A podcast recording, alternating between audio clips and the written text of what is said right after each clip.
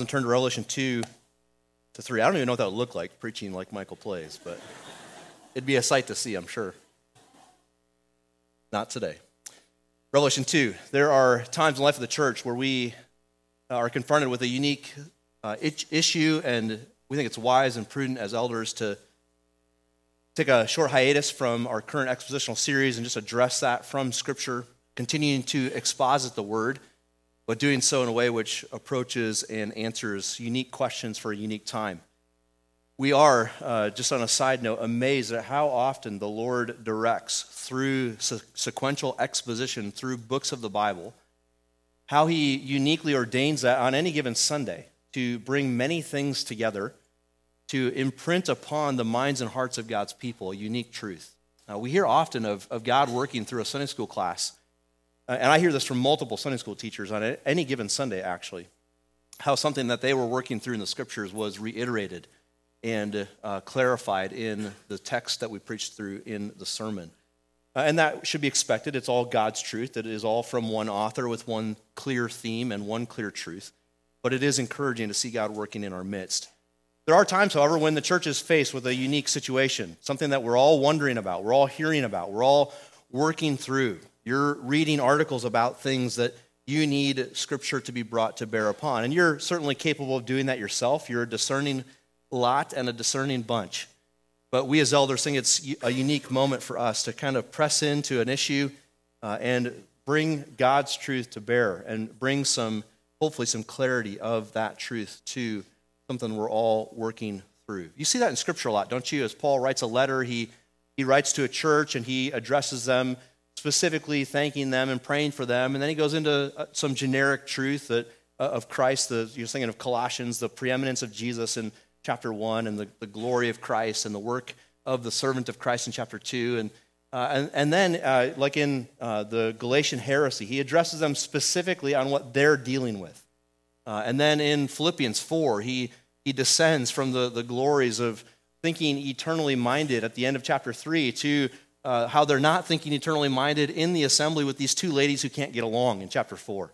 And so Paul has that pattern of, of speaking broadly and generally and then honing in on an issue. So we're going to do that the next few weeks or so, address an issue you're all hearing about, and that is revival in the church. Revival in the church. A few weeks ago, my oldest son, Zach, called me from Cedarville University to ask me some questions about revival. He had been hearing a lot about the rumblings of revival on the Asbury campus in Kentucky, just a few hours away from where he attends college. He'd also been hearing a lot of talk on campus there at Cedarville about revival and the Lord's work among them and the student body there. And that conversation that I had with Zach and his friend that night was just the beginning of many conversations I had over the next week or two as brothers and sisters in the body here. We're just asking questions, just wondering, hey, have you heard this? What do you think about this? What's going on here? What is true and actual and real revival, and is that it? Uh, whether or not you and I talked about it doesn't really matter, but certainly you've heard these things. You, have seen the reports. You've, you've seen on your social media outlets how uh, some hot take on the latest thing happening at Asbury or at, on some other college campus. Christian social media was abuzz with fresh videos and interviews and opinions and podcasts and articles about what was revival and whether or not revival was happening at Asbury and other places. We as a family, a church family, also during that time have been going through John 16. And in John 16, by God's providence, we were covering verses 7 through 11, where we saw Jesus describe the work of the Spirit of God in the world when he would leave. That the Spirit would come in Jesus' absence and would convict the world of sin and of righteousness and of the judgment to come.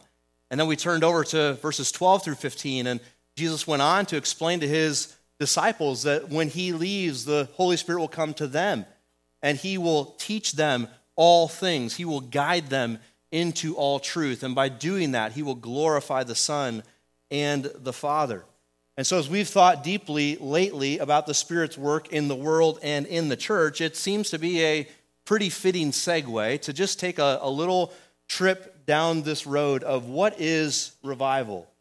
How would we know what it is within the church? So, as we think through that over the next few weeks, we run to the scriptures. Like any topic in the life of the church, there's an endless variety of opinions here, right? We could walk through almost any one of our pews and get a different story, a, different experience of, of revival, of what you've been through in the past, or even of expectations, what you think God should or might do to revive his church. But frankly, it doesn't really matter what you and I think revival is or should be or can be, or even what we might hope revival might be, or how we view what others call revival. What really matters is, as you know, what God says it is. What really matters is what He has given us in His Word, revealing His thought on the matter. And indeed, His Word is sufficient for issues like this. And I think this is, uh, on a side note, one of the weaknesses of the American church, where we are prone to abandon the scriptures on matters like this matters of, of practice and experience. We, we think the scriptures speak about lots of things, but we tend to rely upon our own wisdom and our own reasoning or the opinion of experts or the latest discernment blogger to help us figure out what is going on here and what God thinks on the matter. But as you know, God's word is sufficient. He has given us ample revelation to know how he will work to revive the church and what that will look like and how he defines it when it happens. There's a, a, huge danger when you're talking about God's work in the world that you would misrepresent God. In fact, anyone who stands behind this pulpit or the pulpit of any other church faces that danger every time they speak because they speak on behalf or, or as the representative of God. And it's a, a fearful thing to misrepresent our Lord. And so with revival, it's tempting to put things to God that have nothing to do with God. To misrepresent him by saying this is his work when maybe it isn't his work at all. Or missing an aspect of his work that is clearly his work, but we're missing it because we're not looking for it. Well, his word gives us what we need to figure these things out. So, what is it that God does when he revives the church? how is it that we would then know the realities of that work in his church? What are God's chosen methods to revive his church? What, what has he said in his word? This is how I will revive my church. And, and when is that reviving work needed in the church? Those are questions that have answers in the scriptures. We don't have to guess, we don't have to make it up, we don't have to re- rely on revival experts to tell us what's happening. We have to run to the Word.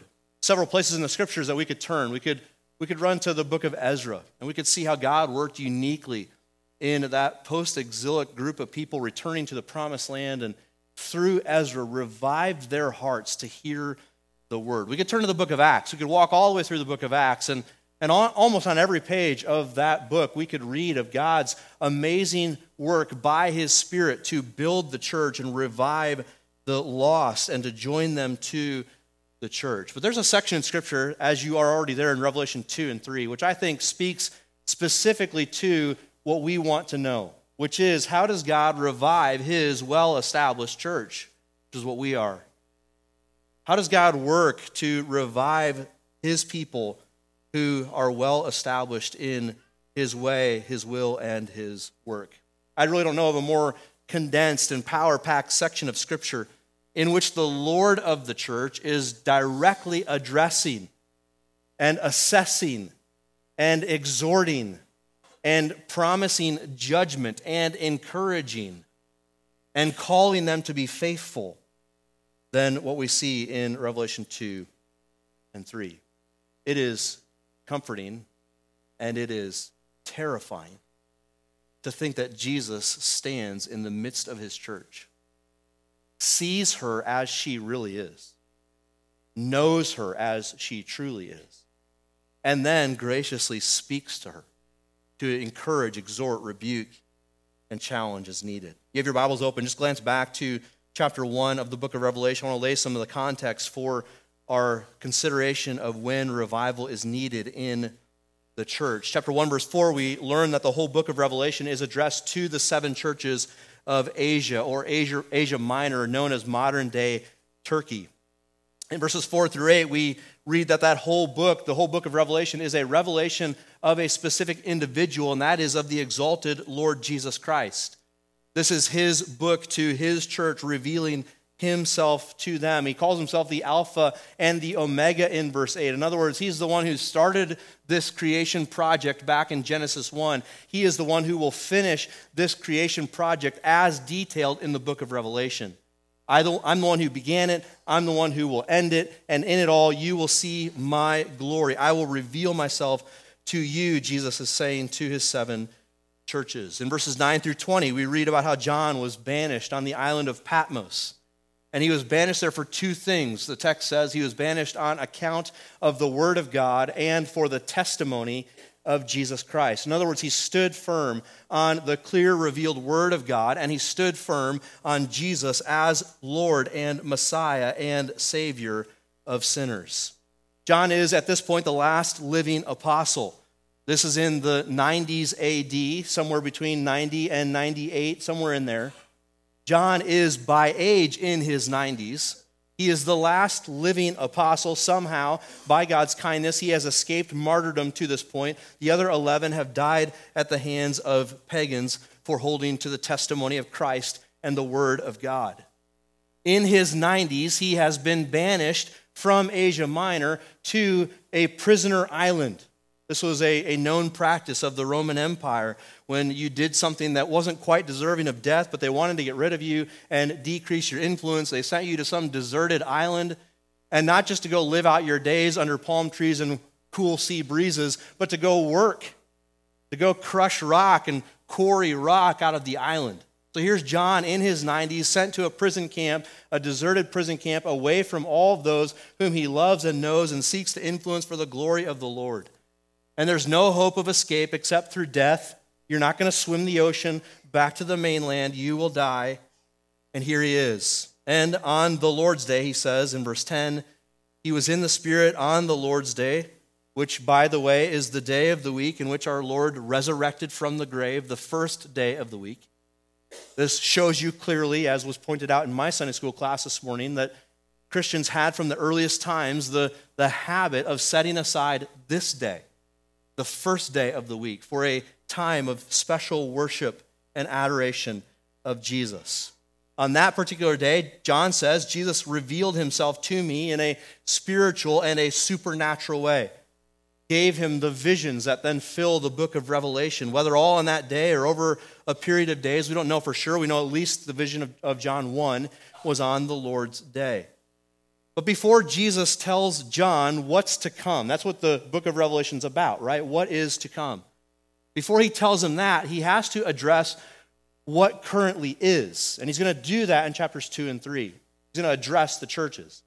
But before he addresses what currently is, he has to lay before John who he is, who Jesus is. And so at the end of chapter 1, you have this glorious vision of the exalted and resurrected Jesus. He makes himself known to John with depictions that glorify or symbolize aspects of his character, of his nature, of his work. So, for instance, it talks about him being dressed in a white robe with a, a sash around his chest. This is pointing to his priestly work. Many people wore robes, but specifically, this robe is, is pointing to his high priestly work on our behalf, as made known to us by the writer of Hebrews.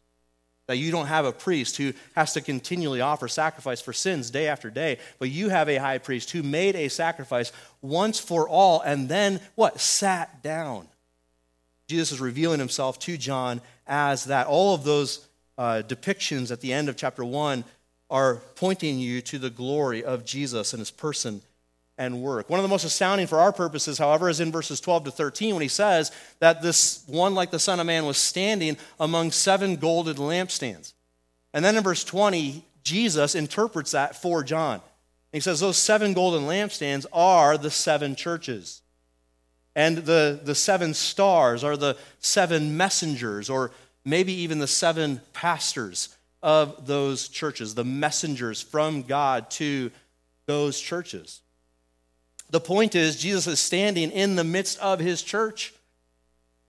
And he sees her clearly, perfectly, rightly, and truly. And as he sees her perfectly and truly, he addresses her. Because he knows her, he speaks to her. These seven churches are real churches of the first and second century in the region of Asia Minor. These are real, actual churches with real, actual people.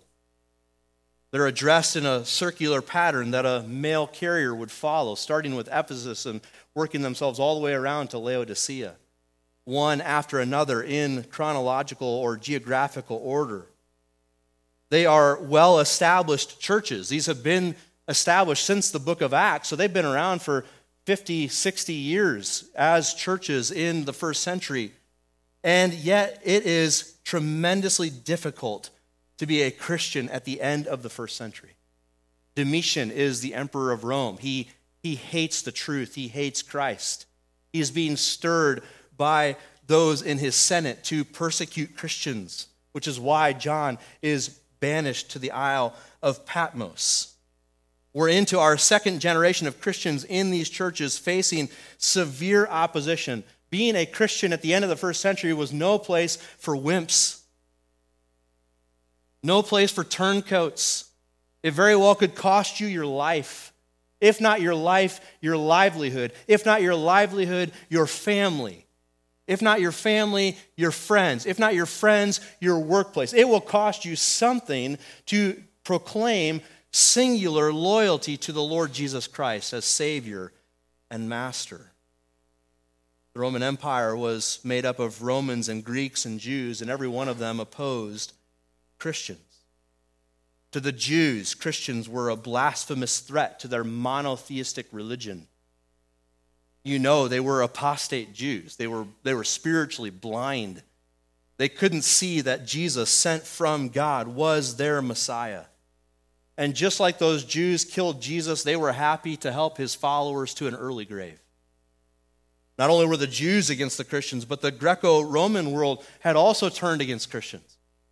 Now, largely, they didn't care what religion you were. Do whatever you want to do. Just affirm your supreme loyalty to our emperor.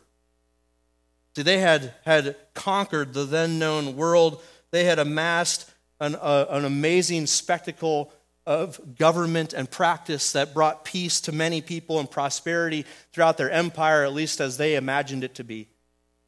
And one of the key ingredients of that was that everybody confessed supreme loyalty to the emperor. Caesar is Lord. You had to say that at least once a year, and if you refused, you would often pay with your life.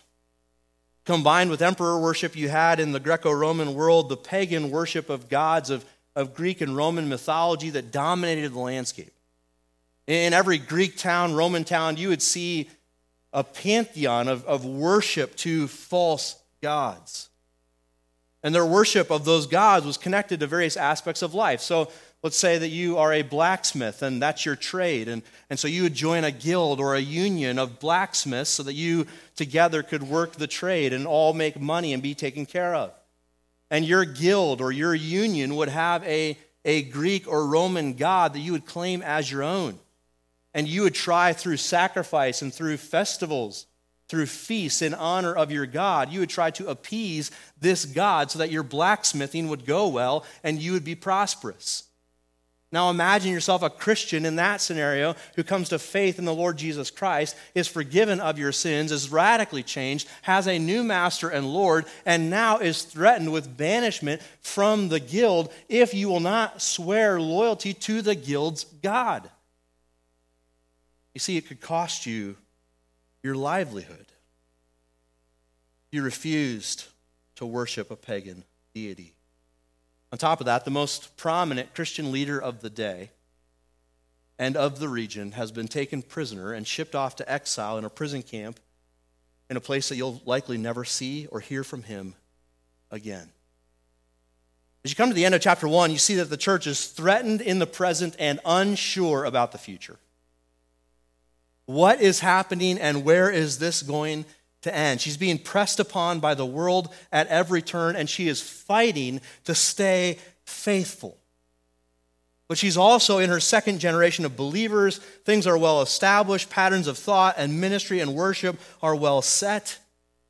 And it's at this point, in this moment of human history, that the Lord of the church chooses to directly address his bride one last time with authoritative revelation through the apostolic pen of John. While these churches were real churches in real places, they're also representative of the church throughout the ages. We don't have time this morning for me to give you all the views on what these seven churches represent in church history. It's a fascinating study, but not one pertinent to us. The point I believe that is most needed this morning is that the number seven in Revelation and in Scripture in general represents perfection or completion. These seven churches are a complete picture of the church throughout the ages. These seven letters are a complete picture of Christ's word to Christ's church in every day, under every challenge, in every moment. So, what Christ says to them is what the church of every age needs to hear. For our purposes this morning, as we consider revival in the church over the next few weeks, I want to answer the question of when is revival needed? When is revival needed? Maybe that's a duh question, but I was helped as I studied Revelation 2 and 3 and saw a church in need of revival. I think you'll see plainly enough that, that five of these seven churches had some serious issues which needed addressed and were addressed by the Lord. They needed to repent, they needed to remember, they needed to return. That sounds like a revival to me. A lot of RE words throughout chapters 2 and 3 repent, remember, return. This sounds like our side of the revival equation. The church was definitely in need of a unique work of God in them to help them overcome the challenges of their day, to remain zealous and faithful in the service of their Lord. As we walk through these seven churches and their seven letters, I want to point out to you what it was in those five churches that compelled the Lord Jesus to say to them, You must change. Things cannot remain the same. And that is what revival is in the church. Things can't be what they are. Something has to change. And Jesus speaks to the church and says, This is what must change. So, when is revival needed? Well, we see from Christ's letter to the church in Ephesus that revival is needed when the church is cold. Revival is needed when the church is cold. Chapter 2, verse 1 To the angel of the church in Ephesus, write, the words of him who holds the seven stars in his right hand, who walks among the seven golden lampstands. I know your works, your toil, and your patient endurance, and how you cannot bear with those who are evil, but have tested those who call themselves apostles and are not, and found them to be false. I know you are enduring patiently and bearing up for my name's sake, and you have not grown weary. But I have this against you that you have abandoned the love you had at first. Remember, therefore, from where you have fallen, repent and do the works you did at first. If not, I will come to you and remove your lampstand from its place unless you repent. Yet this you have you hate the works of the Nicolaitans, which I also hate. He who has an ear, let him hear what the Spirit says to the churches.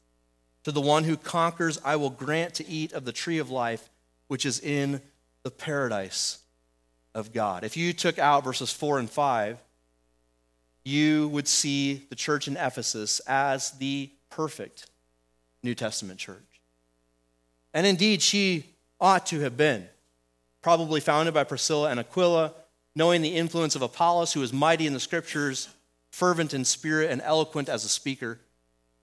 Further, brought along by the Apostle Paul himself, who spent two years in their midst, training and teaching them, through whom God did amazing and miraculous things to establish the church, who beyond then Paul had the ministry of Timothy and later of the Apostle John himself as their pastor. Much of the New Testament is written to the church in Ephesus, or to the pastor of the church in Ephesus, or from Ephesus. It's a massively important church in God's economy in the first century. They're well taught. They know the truth. They love the truth. They hate what is false. They're obedient. They're discerning. They're faithful. They've tested false apostles and they've said they are false. Verse 6, we learn that they hate what God hates. They hate the ways and the teachings of the Nicolaitans. And so I ask you, what more could you ask for in a church? Praise God for Ephesus Bible Church. What an amazing crew, right? A church where heresy goes to die, where good works and perseverance live strong, and where there's a, a perpetual history of sound doctrine which shapes and transforms lives. But Jesus, who sees the church rightly and truly, knows that there's a fatal flaw in their midst. He says, I have this against you that you have left your first love. Or as it says in the ESV, you have abandoned the love that you had at first. That word for abandon is used in texts like Mark 1 and Mark 10, describing what the disciples did when they left all that they knew to follow Jesus. They turned from it and went away. It's used in John 4 to describe what Jesus did when he left Judea and headed to Galilee through Samaria.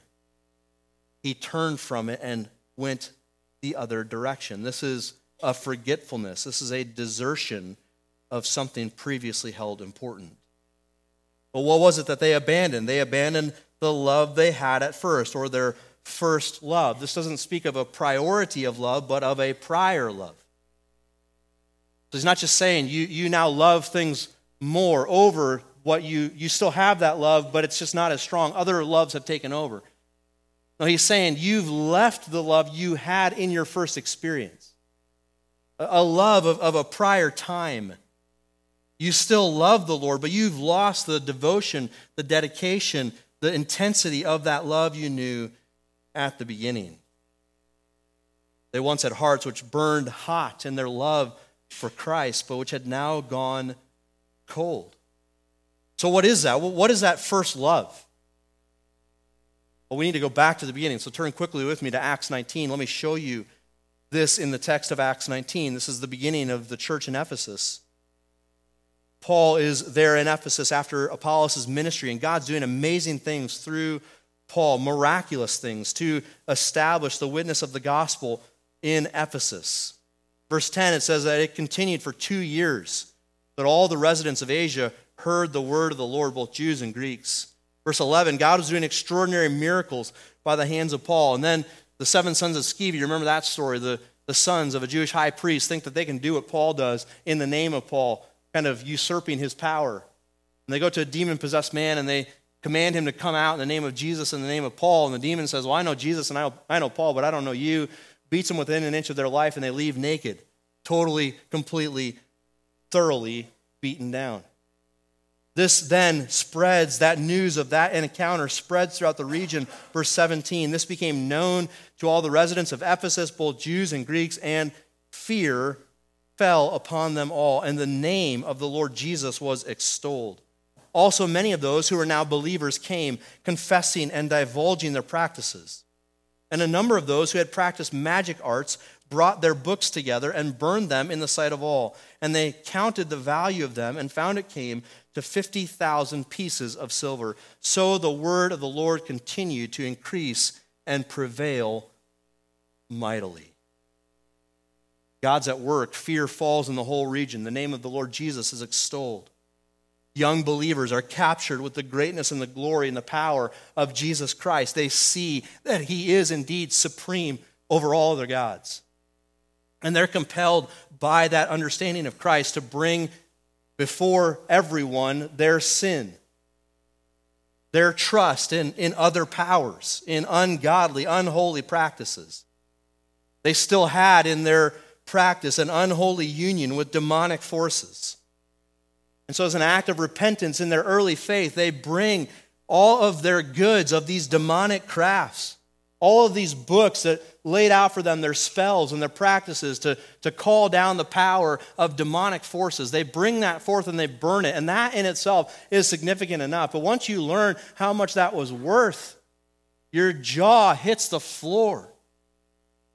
They brought out the fact that they had this, but let alone that they then burned this is astounding. They brought forth what was worth 50,000 silver pieces. That's one, one silver piece is what you would pay an average worker for a day's wage.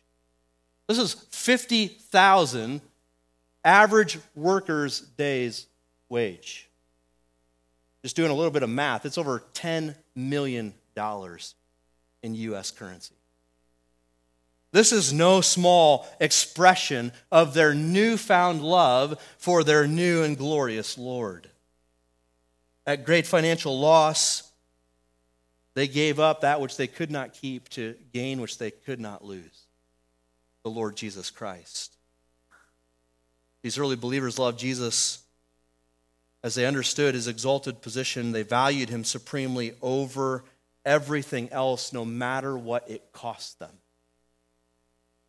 That's a way to understand love. I know there's, there's many things to, to describe love, but at the core of, of what you love, it, it's what you value. It's what you treasure. It's what, what's important to you. It's what matters most to you. And that expresses itself through, through how you treat that thing that is most important to you. And so, if money is of utmost importance to you, if you treasure money in your heart, your life will reflect a treasuring of money by how you operate with work and with money and with generosity or lack thereof. Same be true of your love for the Lord Jesus Christ. If you treasure and value him as he is to be treasured and valued, if you see his supreme and far passing worth over all others, you cannot help but have a life shaped by that love for him. And so obviously you, you see the, the lesson for your own heart here from Revelation 2, don't you? Here's believers who likely had grown up in the church, whose, whose parents were those of Acts 19, who told them the stories of, of their giving up so much to follow the Lord Jesus Christ and the joy it had brought them since. And here they are, four decades on, and, and now they are petering in their love for the Lord. You see, friend, it's quite possible to do good works for the Lord, to, to labor hard for the Lord, to patiently endure affliction and testing and, and even persecution for the name of the Lord. It's possible to reject false teachers, to exercise great spiritual discernment, to hate the works of false Christians in the church, but to have abandoned the love you had at first. Just like it is possible to be married to your spouse for 40 plus years, to remain faithful to them with no exceptions, to provide for them, to fulfill your God given role in the marriage with excellence, to endure the hard times that every marriage faces, to come out the other side still holding on and still being faithful. And yet to have abandoned long ago the love you had for them when you were first united in covenant marriage. You see, it's easy, beloved, for familiarity to breed apathy, for rhythm and rep- repetition to drain us of our devotion, of our treasuring, and of our valuing of that which is most to be treasured day in and day out of ongoing years of faithfulness to your spouse can woo you into a loveless relationship of mere commitment. Do the right things with a heart that's grown cold to the one you declared your love to early in life. That is like what the Lord is saying here to the church in Ephesus. You've left the love you had at first. And friend, this is of first importance, isn't it? This is no minor issue. What did Jesus say when he was asked, Teacher, what is the greatest commandment? Go do all that I tell you to do. Is that what he said? Love the Lord your God with all your heart, soul, mind, and strength. When Jesus was restoring Peter to ministry after he had turned on him on the night of his arrest and betrayed him three times. By the Sea of Galilee, as he engaged Peter and tried to restore him to ministry, what did Jesus ask Peter three different times in that conversation? Peter, have you done what I've asked you to do? No, that wasn't it. Peter, have you resolved that you will never turn from me again and abandon me? And no, that wasn't it either. Peter, do you love me? Yes, Lord, you know I love you. Peter, do you love me? Yes, Lord, you know I love you. Peter, do you love me? Lord, you know all things. You know I love you. This is of first importance. When Paul writes to the church in Corinth, he comes out of chapter 12 talking about the gifts of the Spirit of God, and he says, I have a more excellent way for you than desiring the greater gifts. What is that more excellent way, church in Corinth? It is the way of love. He says in 1 Corinthians 13 1, if I speak in the tongues of men and of angels, but have not love, I am a noisy gong or a clanging cymbal. And if I have prophetic powers and understand all mysteries and all knowledge, and if I have all faith so as to remove mountains, but have not love, I am nothing. If I gave away all I have, and if I deliver up my body to be burned, but have not love, I gain nothing. And he closes that great love chapter by saying, So now faith, hope, and love abide. These three, but the greatest of these is love. Brother, sister, this is of first importance in your relationship with the Lord. This is the engine which is to, to drive your pursuit of Christ. This is the engine which is to move the car of your obedience up every steep hill.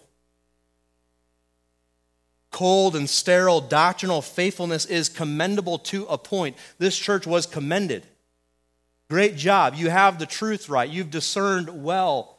I'm thankful for that, Jesus said. But I have something against you. There's a fatal flaw in cold, doctrinal, dutiful faithfulness that is absent of love for God. You see, it was love that was the key compelling factor of our Lord's work to redeem us, wasn't it? I don't mean the overarching purpose of his redemption. I think that was his own glory, as made clear in Scripture. But he himself says, For I so loved the world that I gave my only begotten Son, that whoever believes in him should not perish, but have everlasting life. He who has so loved us asks of us who have been so loved to return to him that very thing love to him. He has redeemed you for this purpose. This is the fountain out of which all good deeds flow to our Lord. He is most pleased with those by whom he is most loved.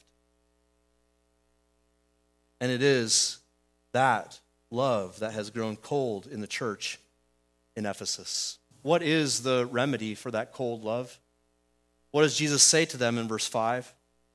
Remember, therefore, from where you have fallen, repent and do the works you did at first.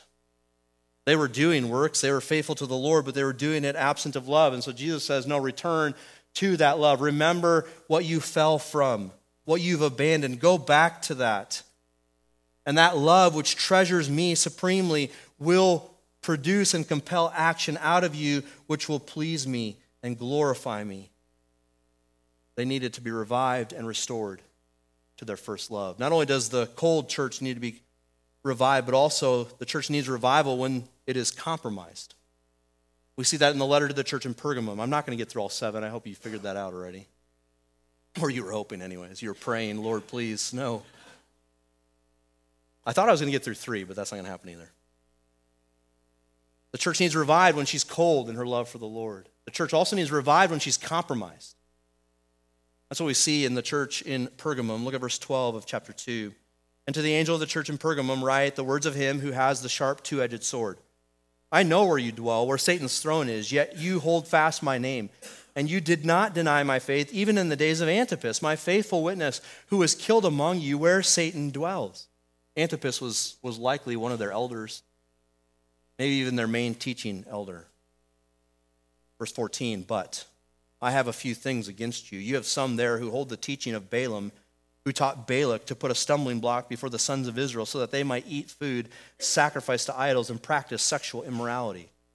So also you have some who hold the teaching of the Nicolaitans. Therefore, repent. If not, I will come to you soon and war against them with the sword of my mouth. He who has an ear, let him hear what the Spirit says to the churches. To the one who conquers, I will give some of the hidden manna, and I will give him a white stone with a new name written on the stone that no one knows except the one who receives it. Notice first how Jesus is described in verse 12.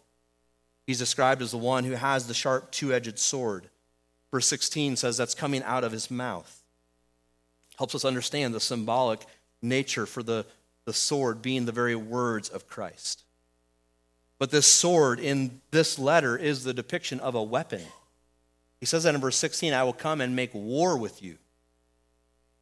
This is not just his word by which he speaks and it's authoritative. This is his word by which he will judge the church. As Peter said, judgment will begin at the household of God. There's coming a day when our Lord will return and we will stand accountable to him as our master, we, his slave and servant. Christ says, I come as one who has a sharp, two edged sword. And where you, church in Pergamum, have toyed with my clear command, where you have made exceptions for your lives out of convenience or out of the fear of man, Jesus says, I am coming to do judgment in the household of God. Therefore, repent and turn before that day. In other words, Jesus is saying, I'm going to have the last say here. My word's going to be final here. It doesn't really matter what you think about your church or about your stance for the truth or your excuses for your compromise. I will have the last say in the church. And in this letter to them, he gives them a preview of that judgment. He says, Here's what's going to happen if it ended today. He commends them in verse 13. He says, I know where you dwell. I know it's where Satan's throne is.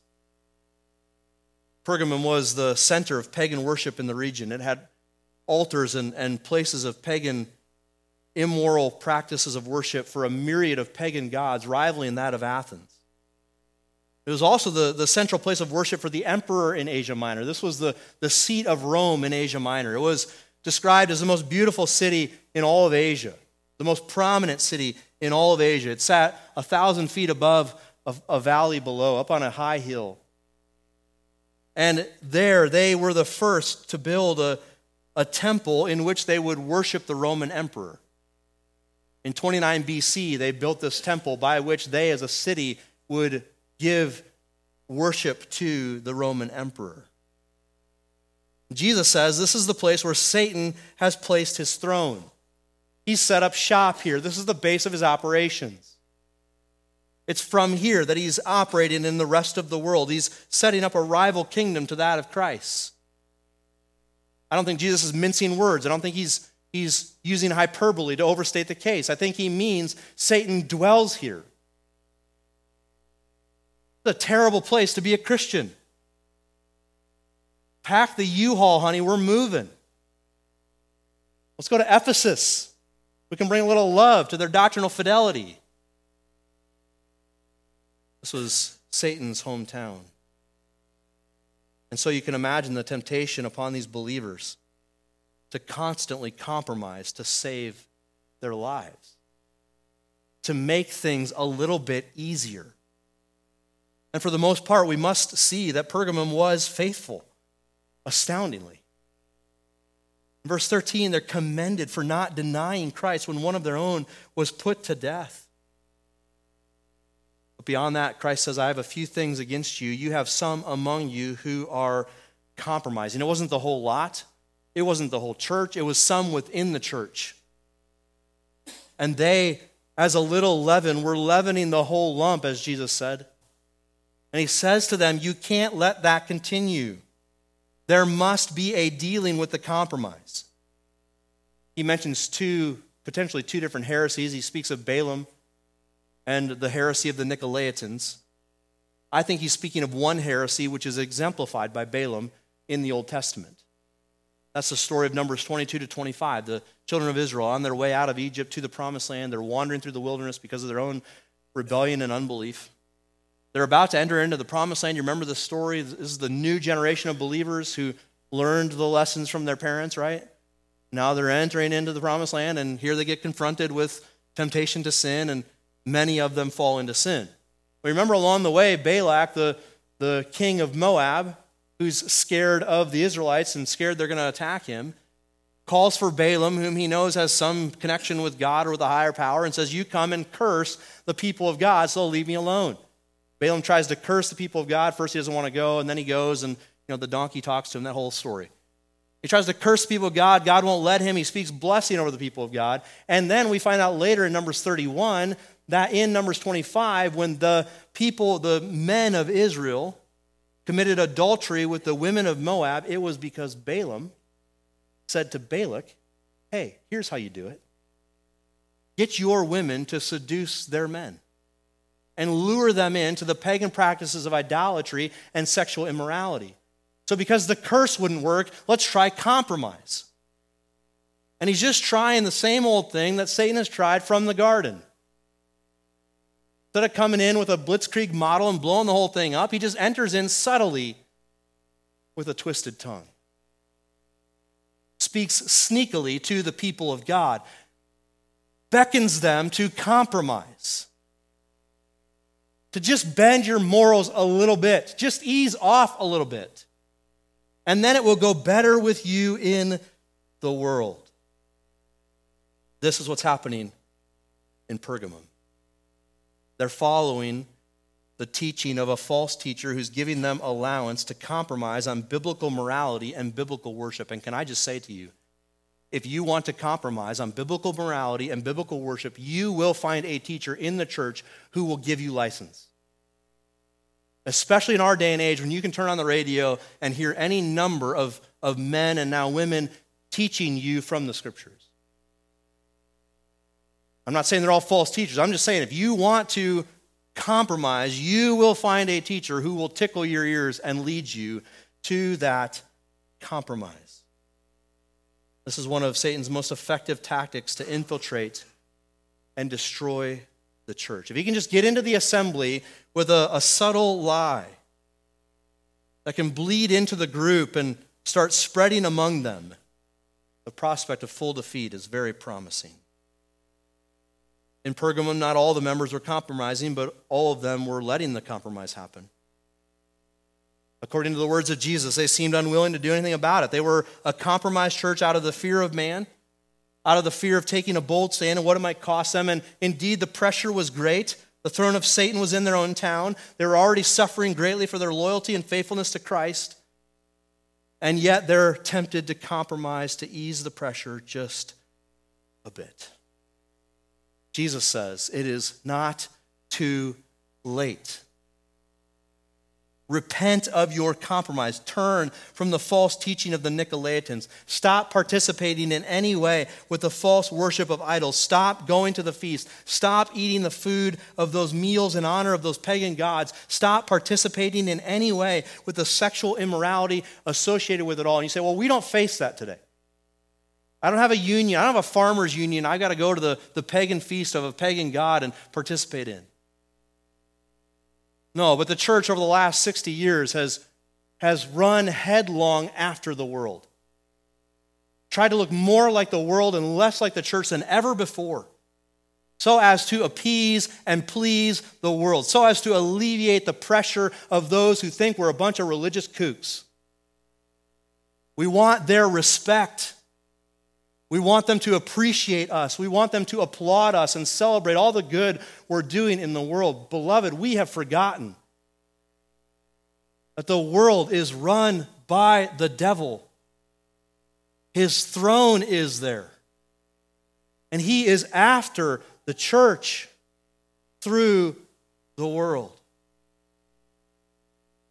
Be on your guard. Evaluate your life for any form of compromise that you have allowed in your heart, in your mind, or in your practice.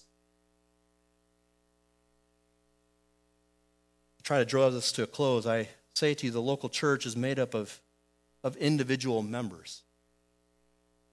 If the love of the church has grown cold or if the church is compromising, it is because members within the body are cold or compromising.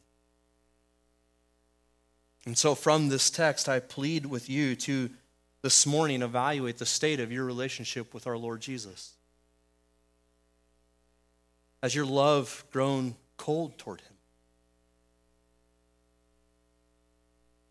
Has days and months and years of steady faithfulness worn down your devotion? Sure, you're still doing the right things, you still look the right ways.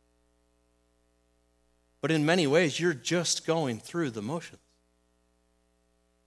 You're just doing what's expected because it's what's expected.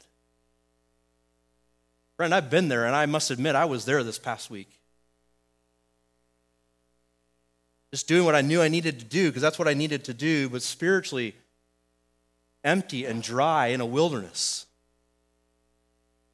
Asking the Lord, what in the world is wrong with me? And at times, not even caring what was wrong with me.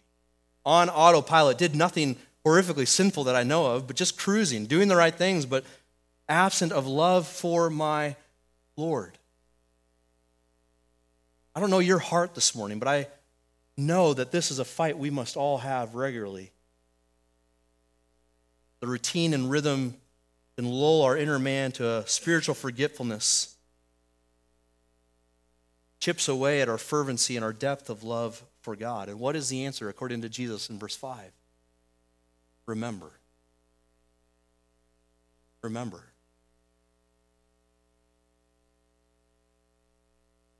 A spiritual medicine that always destroys the cancer of spiritual apathy in my soul, and I think in yours as well. I think this is biblical, is to return to the Lord Jesus Christ, remembering the love he had for you. How can you not fall in humility and awe and adoration at the cross of Christ. Considering him who gave himself for you, how ought that not stir your love for him? Maybe this morning you need revive from the state of compromise seen in the church in Pergamum. Friend, has the constant state of, of barrage from satanic propaganda in our culture gotten to you? As the world, the flesh, and the devil assault your faith? Have you started to make allowances that dishonor Christ? Have you softened your commitment to your own purity? Have you opened up avenues to your heart which allow the rampant immorality of our culture to have influence and to lure you slowly away from the Lord Jesus? The issue of morality in culture and in our culture in particularly is always tied to worship. Always. Sexuality is always a worship issue. Those who are trapped and enslaved to sexual sin are those who are worshiping a false God. The God of self, the God of sex, the God of self expression, the God of liberty, the God of pleasure, and so on it goes. And these false worshipers who dominate the media in our land, who dominate the airwaves, who dominate almost everything you see and hear in our culture, these false worshipers have access to your heart and they press upon you to compromise your position. They call you to make allowance in your Christianity for some form of these lusts of the flesh to, to be okay, or even to be celebrated in the Christian community. You're being told by the ambassadors of Satan that the church has, has suppressed and oppressed society for far too long. You're being told by politicians and news reporters and social media influencers that the morals of the church have have for too long been the accepted standard in society, and now it's time for the church to give ground. Now it's time for the church to compromise. Now it's time for the church to admit that these standards are old fashioned and outdated and that they hurt people and even that they kill people. And you need to compromise your stand so that the world can feel better about its sin. The church is being told that sexual deviancy of any kind is actually the expression of individual freedom, and that we should protect the rights of those expressing individual freedom by allowing them to kill their babies that result from their sexual deviancy at any point in the womb or even shortly thereafter. that we as a church also should, should not only do that, but we should celebrate people who are wrestling through their sexual identity as though that were a, a right and good struggle, not a result of sin and the curse and the fall. And that we, the church, are in the way of progress, that we, the church, are hurting people and destroying people who just want to be free and have fun. And friend, you can find teachers in the church who will support all of what I just said to you. Who will tell you this is the way. Compromise with me on these issues. Beloved, where you feel that tendency, and it is hard, we live in a land where Satan's throne is increasing and Christ's throne, in terms of hearts devoted to him, is decreasing. It is getting more difficult and it is not about to stop. that compromise corporately must be evaluated personally. So, brother or sister, maybe your sexual ethic is the same, but in your practice, you've given yourself allowance. You've entertained the lusts of the flesh. You've given an inch to immorality, and it's taken a mile. What is the answer for you today? There is freedom not in your sexual immorality, there is freedom in the Lord Jesus Christ, who can free you from enslavement to your sin, who can give you new and true and real everlasting life. So, friend, if today you are cold or compromised, return, repent, remember. Father in heaven, thank you for the privilege of submitting our hearts to your word. We ask that you would not allow us to be those who just hear it, weigh it in the balances of our mind, and then move on with life. Father, by your Spirit, would you press these truths deeply upon us? forever shaping us and changing us to be men and women of God who are fervent in our love for you and who are uncompromised in our devotion and obedience to you. Lord, where that needs revived in our hearts, where we need changed, where we need to repent, would you graciously make that happen this morning? For those among us who are still captive to sin, lost in the darkness of their rebellion against you, Father, would today be the day of their salvation. Would you rescue them, free them, and give them life in your Son? In his name we pray. Amen.